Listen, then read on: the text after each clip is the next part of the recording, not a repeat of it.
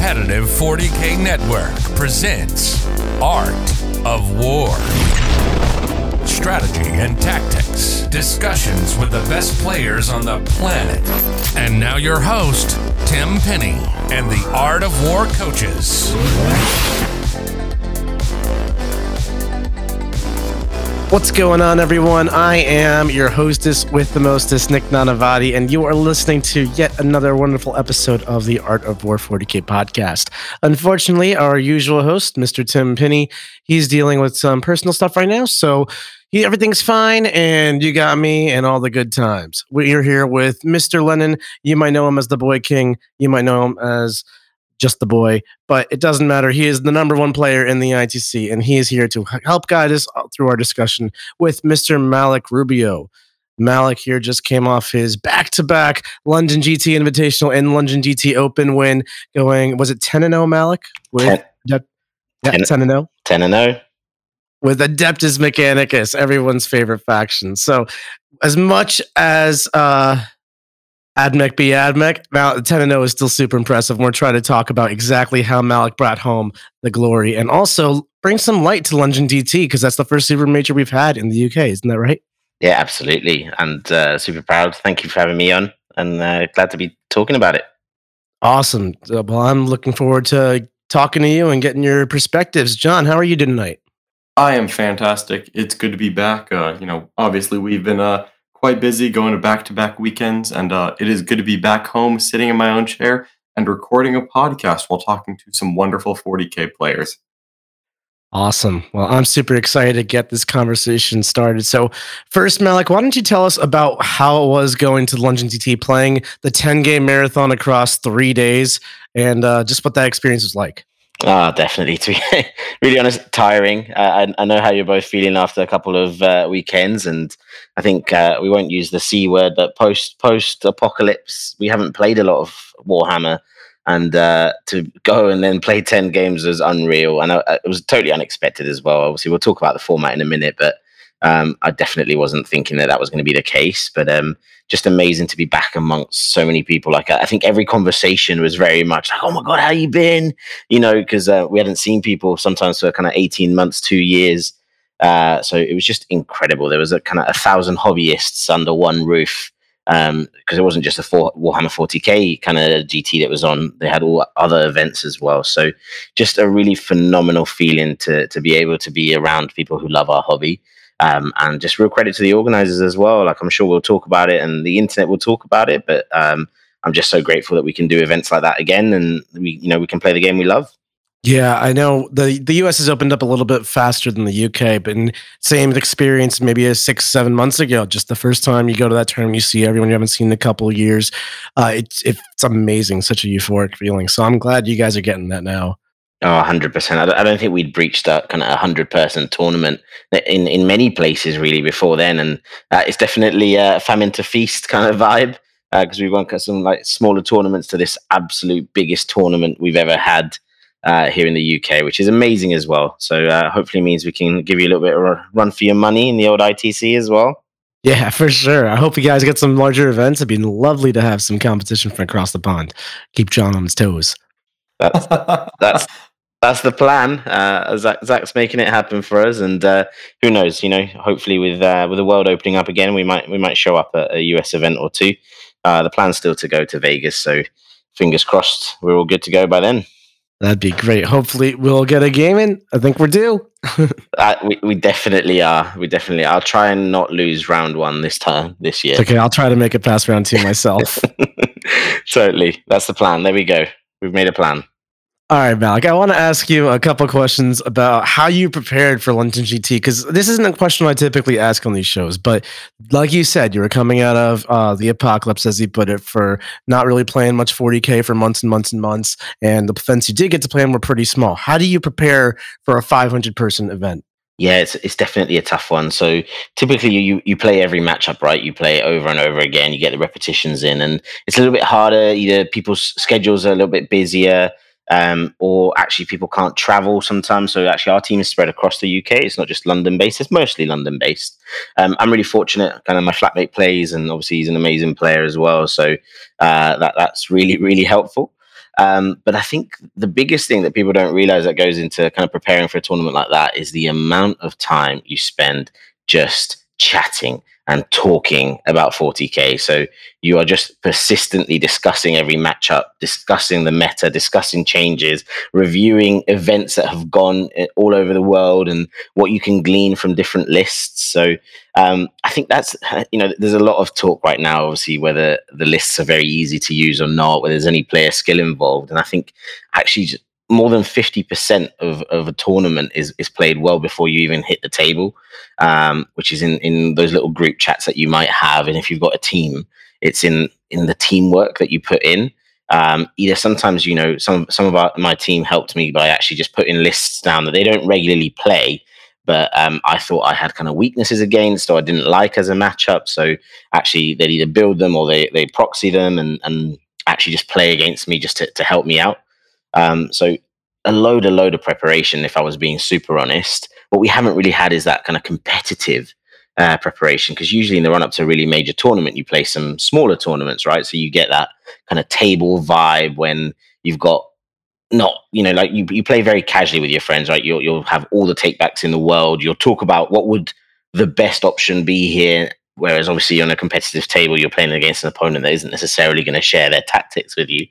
So um, all in the group chat and uh, all in the theory hammer as well. You know, you, you you crunch some numbers as well. Make sure you know that you know the most common interactions you're going to have. So, what does a squad of rangers do to a raider, for example? Like you need to know that before you hit the table. So I think that's how I, I, go about my preparation, and I think in in many ways that's what really helps me through games as well. That you know I know what that's going to feel and play out before I've actually started an interaction. I love it. I have to ask, what was the actual list that you uh, that you settled on for the Open? So I, I, did two different lists, and I'm sure we'll get into that right now. So the the, Invitational was a different challenge, and um, the LGT uh, obviously had its own unique set of circumstances, which have probably been discussed a million times. But I basically landed on a list with four planes and 95 rangers um, and very little tools. So just really pure threat saturation, which kind of I've talked about and written about before, just absolutely trying to maximize the damage output. But because you know the ability to mix Mars and Lucius, so not taking the veteran cohort, you do have some defensive bits that you can kind of pile on onto the Lucius. So, you know, um, within the list, in essence, there was three fallback and shoots because um, I invested in kind of the warlord traits. And again, just a, a, good point. I think you were talking about it live actually the other day on on CP. So spending a ton of CPs pre-game to just really power up the list. So uh, to be able to solar flare and then have two fallbacks and shoots were just covering lots of the, the, the list's weakness. Um, so yeah, basically four planes, 95 rangers, two chickens, and uh, four characters, and then a, a, cute little X101 who did absolutely nothing all weekend, but uh, confused everyone uh, as they spent 10 minutes trying to figure out why he was in my list, uh, which was a load of fun to actually just talk to people about. Who is this that's in your list? An X one hundred oh one? Yeah, he's, it's a Blackstone Fortress character. Not he's not a character. He's one of these. He's kind of like the single Urgle that uh, can do rod and do other actions. Uh, so he doesn't disturb the Forge World dogma. So he's he's okay there. And um, is this like a solo infantry unit? It. Yeah, he's twenty five. he's twenty like a one man server. Absolutely, but uh, it was actually comedy because it was it was definitely a big mistake in that. Um, I took him for games that I needed to do retrieve Octarius data, but uh, because of the format, I rarely took that secondary because I was worried about trying to get 100 rather than 97. Um, but uh, he did one meaningful thing. He uh, held on uh, or threatened to hold an objective, which meant uh, actually one of the toughest games I had, which I'm sure we'll talk about. Um, uh, my opponent had to shoot him off, and because of that, didn't put enough firepower into a marshal that ended up winning me the game. So that's what he did. He helped me by dying. That is absolutely amazing. I want to get into that just a little bit. But you played two different lists in the invitational and the open. Is that correct? Totally. So my, my invitational list was a lot more balanced, right? So um, I guess I, will just I'll just put it out where, where I think everybody knows. So uh, the invitation is obviously just a, a, a, typical knockout format. So you just need to win the game, right? It doesn't matter whether you win by one or hundred points. You just need to win the game. So that that list was a lot more balanced. It, it still featured uh, basically a, bunch of blobs. So three blobs, so in essence, 60 rangers, two planes, and then I had 10 Taraxi, um, dogs and some infiltrators, a, a, big unit of dogs and some infiltrators. So a much more kind of toolbox standard AdMech list, um, which can do different things, can play some of the AdMech tricks, uh, whereas obviously the main GT list was all pure threat saturation. Um, and again, that was a lot of driven just by the format. So um, we knew that the the GT was going to be basically 500 people, but a cut to top four after five rounds. So you know, it ended up being I think what 15 people on five and zero, or 15 to 17 people, something like that. So we knew that we couldn't you couldn't afford a 70 point win like that. That was going to knock you out. Um, so I think that's why I kind of opted for threat saturation. It's not to say that I wouldn't take that list in any other format as well, but um, we actually saw in the invitational uh, how it played out. So in the second round of the invitational, it was Manny versus Nassim on the other table, and myself versus Inez. And Manny was just running his GT list, which was very similar to mine: pure threat saturation, all the blobs, all the planes. Whereas obviously I had the tools. And we both went second actually into Iron Hands, into very similar Iron Hands lists. But because I had the infiltrators and the dogs, I was able to push the pod out a little bit turn one so that it couldn't come and just absolutely nuke my planes. Whereas obviously the pure threat saturation list has no protection that way at all. So Manny took a hammering from the pods uh, because you, can you kind of zone them out. So that, that, that is something that you you definitely have to consider. Um, I'm not saying that threat saturation list doesn't work everywhere. I think uh, there's a, there's a lot of argument to still playing that way, but you open up some weaknesses that other people can exploit. Yeah, I, I, go ahead, John. Yeah, no, absolutely. I, I love it. Honestly, I'm I'm impressed that you uh, that you brought two different lists. So whenever I'm getting ready for uh, for a tournament, I'm usually trying to get as much practice in with whatever I'm thinking of doing. Um, did you look at the invitational at practice for the open at all, or was this you were just completely looking at winning each of them separately on their own merits, two different events? 100% two different events. Like uh, they, they, oh, they felt like worked, chalk and cheese so, uh, to me. Like um, being really, really respectful yeah, I love it, to, honestly, to, um, to, to and the taking group. That the, invitation, the you just mindset into you knew one, you were going to be first all, some... really paid off. um, second, uh, do you think it gave you an edge at all that maybe the rest of the players were looking at it as open practice or were taking their open lists and uh, you know, I mean, you mentioned that Manny was basically taking his open list to the Invitational, and uh, clearly that made the difference. Uh, you know, putting yourself in similar situations, you came out on top. Where uh, he unfortunately uh, was was he playing against Innes that he uh, got alpha struck by the Iron Hands? I, I had uh, Inez and he had Nassim, who's uh, kind of one of the original writers of the Iron Hands list. Um, I'm, I'm not sure. I think, you know, speaking to Manny, he, he, there was definitely a little bit of that vibe for him that he wanted to kind of use the models that he was bringing down to London. Uh, he still had some differences between his kind of invitational list and his main list, but it was a case of a sixth plane rather than a full rework like I had. But I come from London, which is great. So uh, I got to kind of go to that tournament and then come home. So it wasn't too much grief in terms of having to kind of keep models everywhere and whatnot. So I just changed the case basically uh, from one day to the next. Um, and then I, I, definitely think you you need to approach them on their merits. So um, you know, you know, in an invitational, you're going to go in and, and, face three very tough games immediately. There's there's no choice about it. There's not going to be any easy games. So, like, you can't afford to not have tools, in my opinion, to to win a, a little event like that.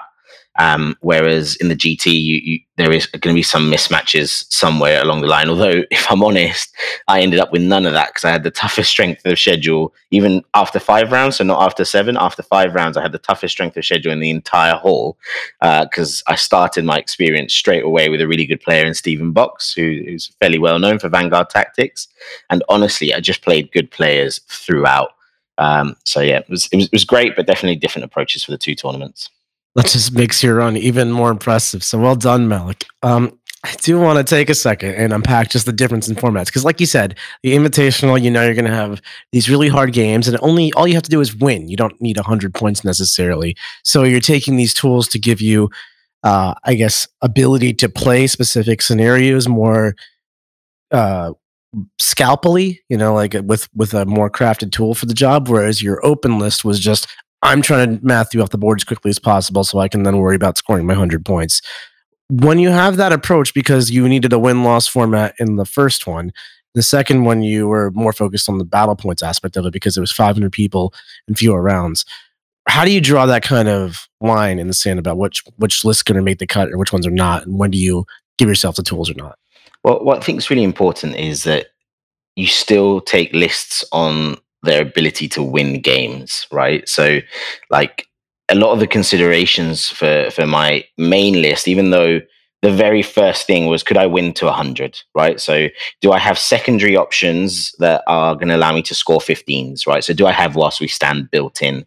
Uh, things like that. I think it's it's really important, but at the same time, I'm also just making sure that I can I can win the games and I'm not going to get rolled over going second. And, and actually, that was a, a really huge consideration: is what did the mirror match look like, and just adding small things that gave you a chance going second. So people think it's an absolute foregone conclusion that you know Admech versus Admech it's it's a first turn game, but you know just small little text like the, the two chickens rather than a fifth plane or a sixth plane are huge because at, they take the same kind of firepower that the planes require to, to be taken down, right? So you usually need to aim las cannons at them. But actually, when the Admech player that's gone first, potentially, if, if they have got an even slightly under average turn, when you're returning fire, you're returning fire and they don't usually have the save buff. So actually, all of a sudden, having two chickens helps a lot. They're totally hideable, even in the LGT terrain, which did have some obscuring pieces, contrary to what the internet might say. Um, so I think it's important to not get too lost in the format. So you have to be able to win games. You know, at the same time, I talk about it a lot. I think, you know, 40K has moved forward to a point where everybody talks about the mission a lot, and that's important. But sometimes people overtool their lists and have no real kind of teeth and, and no damage output. Um, and they can lose a game simply because they can't affect their opponent's army. Um, so I think it's always about balance, right? Um, threat saturation is a, is a good strategy. It can work. Uh, at the same time, you know, if you overtool, you you open up a weakness in your list as well in terms of your damage output. So I think balance is really really important. And um, if I'm honest, again, I, I actually went second five times out of those ten games. And one of the things was making sure that I could go second. Um, and really, the, the the only the only matchup I was very worried about was uh, kind of not having any answer to to a, drop pod with four melters in it um, and things like that. That that was the thing that I kind of accepted uh, was something I just had to give up um, in order to maximize my damage output. Well, so a follow up question of that. In your open list, you obviously designed to get 100 points. And what that looked like, uh, correct me if I'm wrong in any capacity, is your built in while we stands. What were they exactly? So it's actually the, the three Lucius blobs. So um, the three blobs of Rangers, which primarily end up staying behind. So again, I also kind of wrote the list and thought about how I'd want to play it. So um, people really fear the Rangers blob because its ability to use Wrath and Mars along with kind of either galvanic fire or just its basic 40 shots, right, to maximize six mortal wounds. So I could almost always keep the three Lucius blobs fairly safe. And when one did teleport, it was either to really do the damage the, the kind of game ending damage because I was maybe going first or I was in a position where the opponent had kind of misdeployed. Um, and when it did teleport its first turn, it teleported full of buffs, right? So ignore AP one and two, firepoint telemetry cache, transhuman basically. So um, people had to really fight through to try and get through to my squad squads. And actually, the only game where anybody killed any of the Lucius squads was the I had an Orcs matchup against the Buggies, and obviously, I didn't pick whilst we stand against that because there's nothing you can do uh, against that firepower. So, yeah, whilst we stand was definitely in there, and obviously, planes open up engage relatively easily. Um, so, just lots of options for for your secondaries as well, even though you've got a massively killy list. And what would be like a, a go-to third one? Because imagine your opponent's list doesn't give up a max in any category, like maybe thin their ranks or no prisoners or eight bring it down. So how would you make up those last points in that so, last one? So we luckily in, in a super major like that they um they show you the missions right so um we knew a couple of the missions had easy secondaries so stuff like priority target which is just an auto 15 um and also some of them opened up banners uh, as well as a, as a real option. It was really hard when when when the opponent is dealing with kind of that level of damage. You can almost always collapse a flank, even if they've got like a durable army. So you can really keep one one one of your sides safe. Um, and I actually focus a lot on my gameplay, and, and we can talk about it in a minute in keeping my, my stuff safe. So, for example, like whenever I was in the Drukhari matchups, the, the witches were my number one target. Like I hunted them like something ugly. Like it's weird because there was incubi about and things that scare you, but um, like the witches were always my number one target. I'd surround the raider with planes so that they couldn't disembark into anywhere safe just to shoot them. So there was nothing like a, a no escape coming anywhere near me, um, which which would have kind of ended a game for me. So um, I try to also match my tactics and, and how I play the list around what my weaknesses were.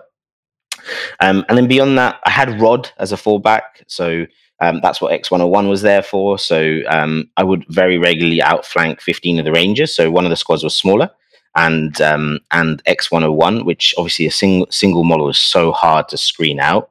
Um, so it was a really easy eight or 12. But I wanted to avoid that. But it was kind of my fallback. I, I definitely took it in some of the tougher matchups uh, where I was scared I'd get into a bit of a grind to make sure I had an easy 12 um, and also had multitasking cortex built in. So actually, the, the squad that teleported, the, the solar flare squad, would often kind of teleport, do an action wherever it's gone, and then you usually have two quarters that are easy, and the fourth quarter is done by X101 towards the end game because the opponent does not want to be trying to screen out a single model. Yeah, a lot of times uh, I find personally I put in units like servitors or five man vanguards or five man rangers, things like that, to really facilitate my ease of mission play. Do some actions for me so I don't have to spend twenty rangers doing an action like raise a banner. And you just skipped all of that. You just took like twenty man bricks, math, math, math, math. And when you do that, you create those inefficiencies because now I have to spend 20 Rangers to raise a banner. How did you deal with that? So, the, obviously, the beauty of AdMech is that they've got the answers. So, the manipulators can raise banners because they're not actually giving out an aura. They do their pulse in the command phase and then they're done. Um, so they can raise banners for you, but you've got the multitasking cortex as well, so that you can do an action and still shoot. Um, and probably if we if we end up talking about AdMech, it's it's probably one of the problematic things about them is that so many of their weaknesses are covered in their their own book. Um, so the fact that they're able to fall back and shoot, the fact that they're able to do an action and shoot, that's all you want from the Rangers. The the quality of the firepower is so good. Uh, 40 shots, you know, worst hitting on fours, AP minus one, that um, you don't mind if they just move, shoot, do an action with multitasking cortex. So that's how I covered that weakness. All right, I love it. So moving on, actually, I kind of wanted to talk to you about um, a couple of different things with AdMech. Um, I know that uh, in your list, you you did Mars Lucius in both the Open and the Invitational, right? Totally, absolutely. Okay. So I guess uh, we you know we kind of saw that you were going for more offensive output, and I'm assuming that is why you didn't go with the uh, Skitarii Veteran Defense cohort uh, yeah. in the Open list because that's just you know it's good. I'm sure. Uh, I'm sure you agree with that. It's good, but it does cost points to make those upgrades. And when you have more and more Rangers and Vanguard, it becomes a more and more expensive tax you have to pay. Um, Did you consider it at all for your invitational list? Did you consider it at all, period, or did you just decide it wasn't lining up with how you wanted to play the army? Yeah, there was two things to it. If I was being super honest, so um, I started to play a little bit more with infiltrators and rust stalkers in some testing pieces, and I just was not quite getting a feel for them myself. Like, um, I, I really, really fight to include infiltrators and dogs in my list. So, um, the the oh, I forget their names. The, the Serberys Raiders. Um, every time I include them, they do cool stuff, but I always feel like they help me win more if I'm going first, and they very rarely, really, really help me. So I, I'm always fighting, and then the the infiltrators, their damage output is just not high enough, even once you buff them with the two strats. You know, they, they struggle to kill a five man Vanguard vet unit with with storm shields. And then I do think you need the full veteran cohort if you're going to get deep into Rust Stalkers, right? Which is it's just a totally different army. And then one of the things I was I was worried about, and you know, potentially and certainly, obviously, I'm I'm not one to to question Richard, but like, um, I was dead worried about the the Orc matchup. So one of the things I was thinking about is not including lots of two wound models in my list. And I do think you need to go one way or another um, because they're just such good targets for the Orc Squig buggies. And we knew that they were going to be popular, and they were actually. Um, so I think in, in some other tournaments, you were kind of expecting that people had still maybe not taken the time to build them or potentially hadn't really put the the the layout on on on buying that army because obviously there's such fear about it getting nerfed. But um, I wouldn't want to sit there with kind of um, two what what is it, twenty six rust stalkers and and kind of seven or eight infiltrators into all that damage too because um, I, I, do think you're in trouble if you're going second against that. Whereas actually with the Ranger blobs, even though they they they max their shots because of obviously the blast rule, like I, I think you can survive it.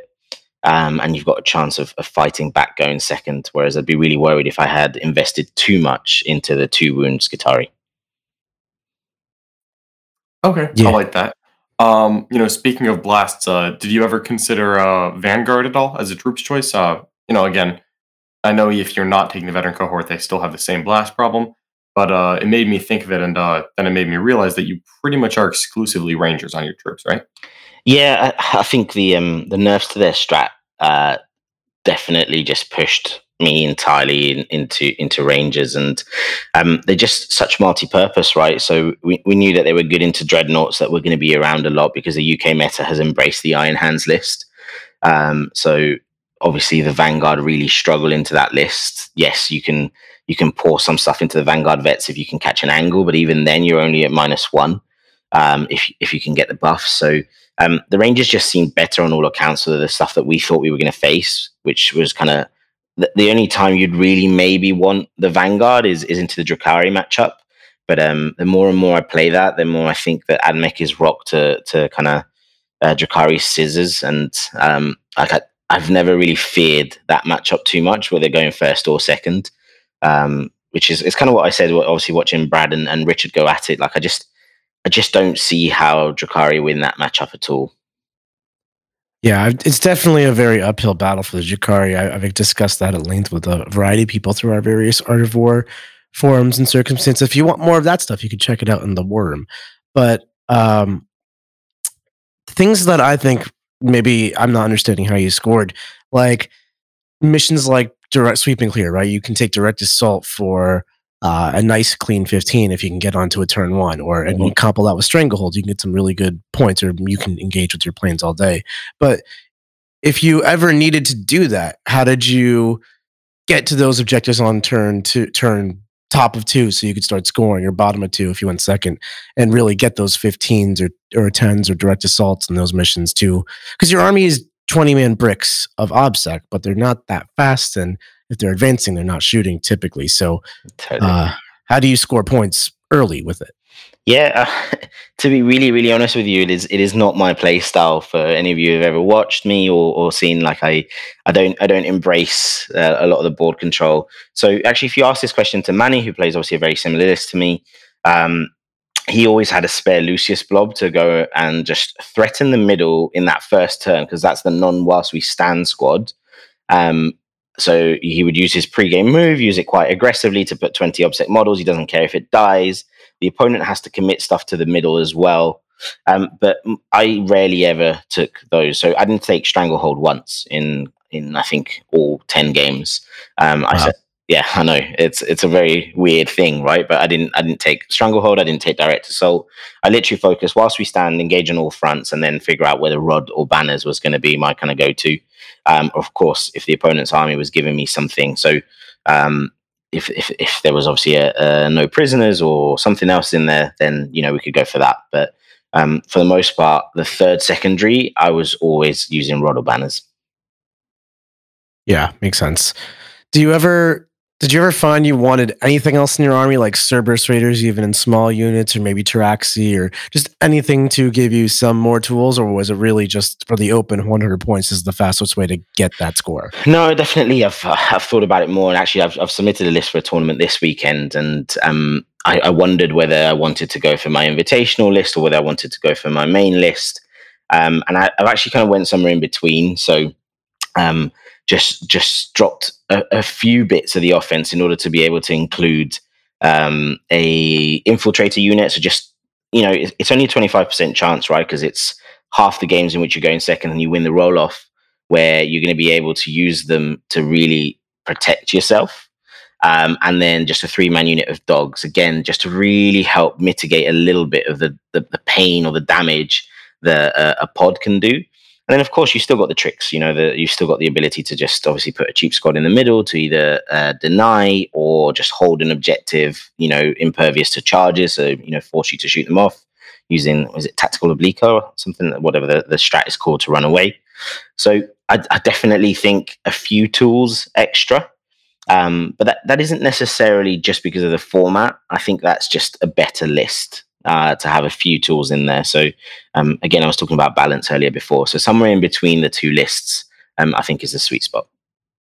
Right. So your two lists have we've talked a lot about the Rangers and the infantry and how you actually score your points with this army and why it's so effective at that. We haven't talked much about how you use these planes. Now, of course, planes are only so point and click. I shoot my guns at your units, but like there's target priority and much more than that. There's moving. When do you fly off? When do you screen? When do you do zigzags in your deployment zone versus go to your opponent's side? How, how do you manage these planes? Yeah, absolutely. It's a great point because actually I was, um, I want to say screaming at my TV, but more watching it on my laptop. But I, I thought, uh, uh, Rich Richard did a, a, really curious thing turn one in his game against Brad and, and flew his bomber off, um, which felt like a weird decision for me. Um, so I absolutely use them hyper aggressively. Um, and um, a lot of times I think people were surprised with my queuing. Um, so people thought that I would go to the planes first, and I almost always shot them last. So, for example, in the Drukhari matchup, I'd always try and ace a raider with at least if, if the Mars squad could get in, they, they do it on their own because of the mortal wounds. Um, if a Lucius squad, well, if it had the raiment of the Technomartyr, so um, obviously the ability to hit on twos or threes, depending you know which to, whether I've gone first or second. Um, but add that to galvanic fire, try to open up a, a raider, and I'd always, always put the planes in such a position where people couldn't hide from them. So pretty extreme movement. You see it even in the final, even though it's a crappy game to watch. But like um, all my planes, their, their, their wings and so on and so forth are, are, sneaking in to be able to see Alex's um, Deathwatch squad uh, because I want to make absolute maximum use of all that extra chaff fire that they've got. So they've obviously got the six phosphor shots and the, the eight stubber shots. Um, so I'd always queue them last. So play them super aggressively and queue them last. And then once, for example, a raider is open and some witches are on the ground, then you're in this perfect spot where the planes start to get into a really nice rhythm where you shoot the las cannons at the next raider and you shoot the um, stubbers and the phosphor at the squad that's already poured out of a raider. And you keep doing this because the lascannons almost inevitably open another raider. And then the next plane gets to do the same thing. And it sets off this chain reaction. So, like, the damage into Drukhari was frightening. Um, and that's probably where I really weighed up the, the, the bomber because um, I think in, in my meta, there's a lot of the iron hands, and the, the, the bomber isn't great into that. So you know, if you want to bomb their dreadnoughts, you almost always want to leave, end up leaving yourself in a in a bad position, or you end up flying off the board. So you know, to to spend 130 or 150 points to do three mortal wounds to to a dreadnought doesn't feel great. And then of course the 16 stubber shots just do nothing into Vanguard vets that are on a two up save. But um, of course, into Drukhari, it's amazing. You know, they'll, they'll clean up a 10 man witch squad mostly. Um, so I use the planes really, really aggressively, always to get engage.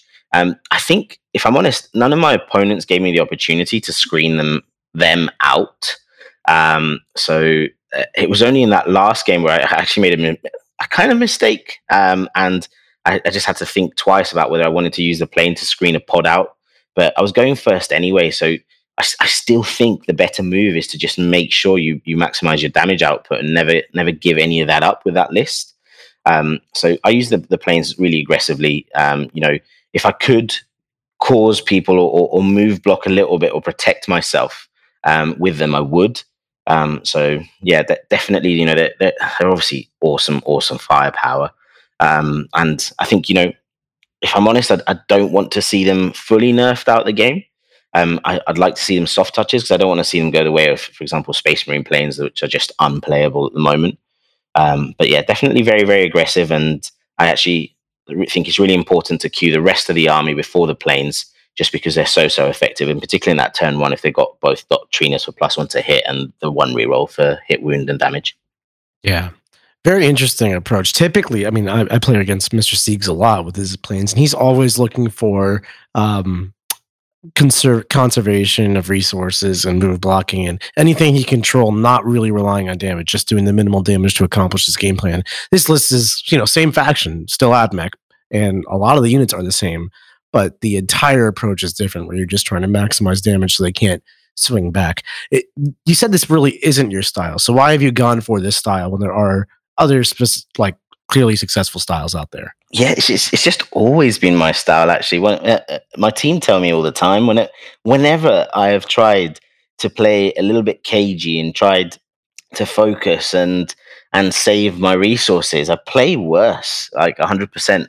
Uh, when I'm aggressive, I was, it was the same way with Ynnari. I'd be absolutely in people's face ASAP. Uh, you know, playing sometimes, if I'm honest, back then some small percentage plays, but just hyper aggressive.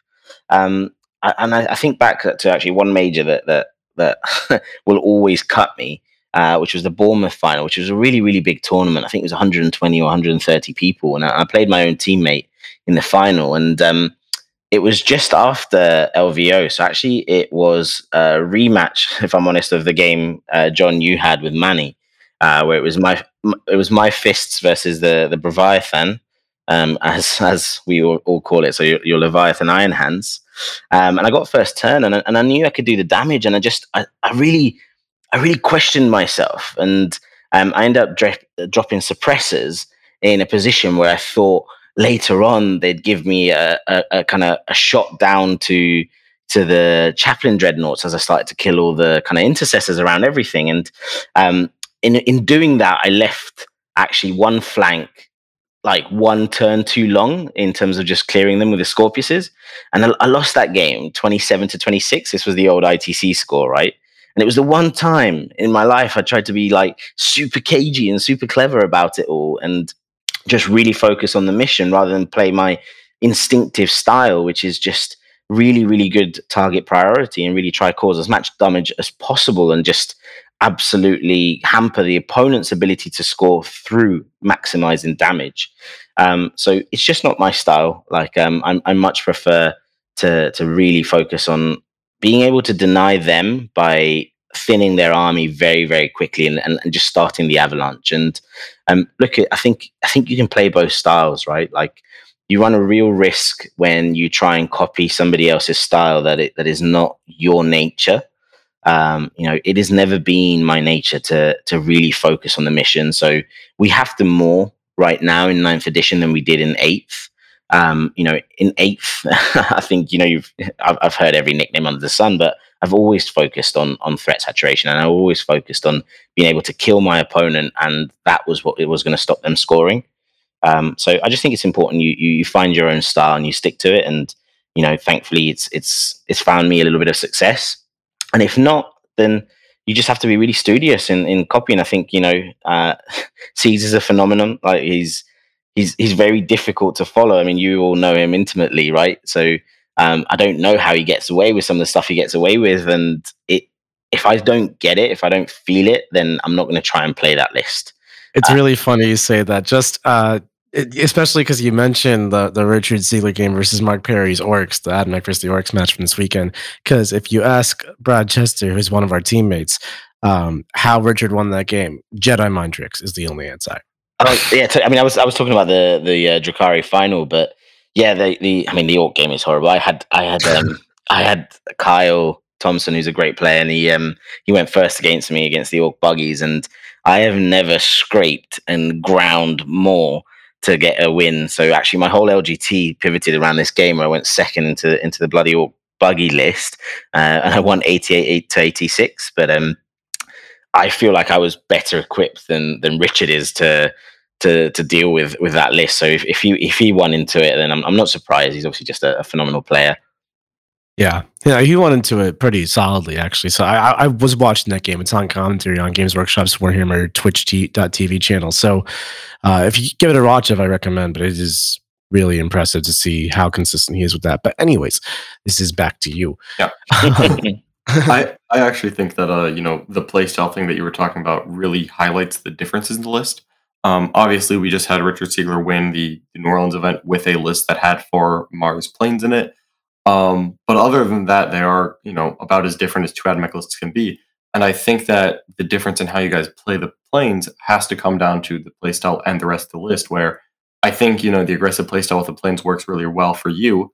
And in your list, I, I almost certainly agree it's the right call because you have a lot of Ranger bricks and you have a lot of range firepower. If you lose the planes by playing them aggressive, but by getting a lot of damage done, I don't think it's the end of the world at all. Whereas um, Richard's list, he has exactly one Ranger brick and he protects it. He puts all the buffs on it with the veteran cohort, and he used the planes conservatively because they're doing a lot of the work early, and he kind of needs them to if he's going to protect his board control elements. Where if he loses his planes early by jetting them into the opponent's deployment zone, well, he actually really only has a little bit of guns left at that point. You know, not that an AdMech list is ever going to be light on shooting, but it's definitely not going to have you know oppressive world-ending shooting once the planes go down.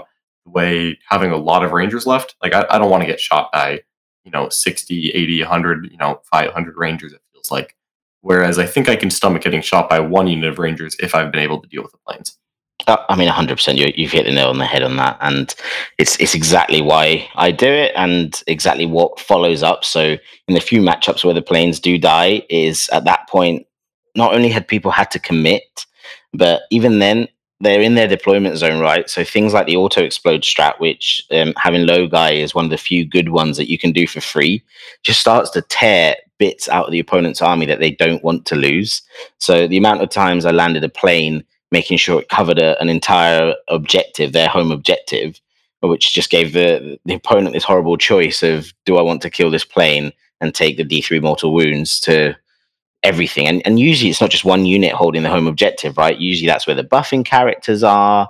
Uh, you know, for Iron Hands, you might have the the Scorpius or the Arcus along with the the Contemptor Dread. So um, it was just that the style allowed me to do a couple different things with with those planes. Um, but definitely, I, I, I agree with you. You know, once Richard loses them, he he loses his cover uh, a little bit. So yeah, abs- agreed. I want to just ask one more thing because I agree completely on the style thing. I can't even imagine playing list the way you played it, Malik. But that you know, night and day over there. That's cool that they're both successful styles. Um, do you think one style does better in specific formats like London GT, maybe terrain, or the missions you were playing, or the fact that you had to smash your games? Whereas in something like uh, the more common US formats here, do uh, win loss all the way to the end, where you just win no matter what it is.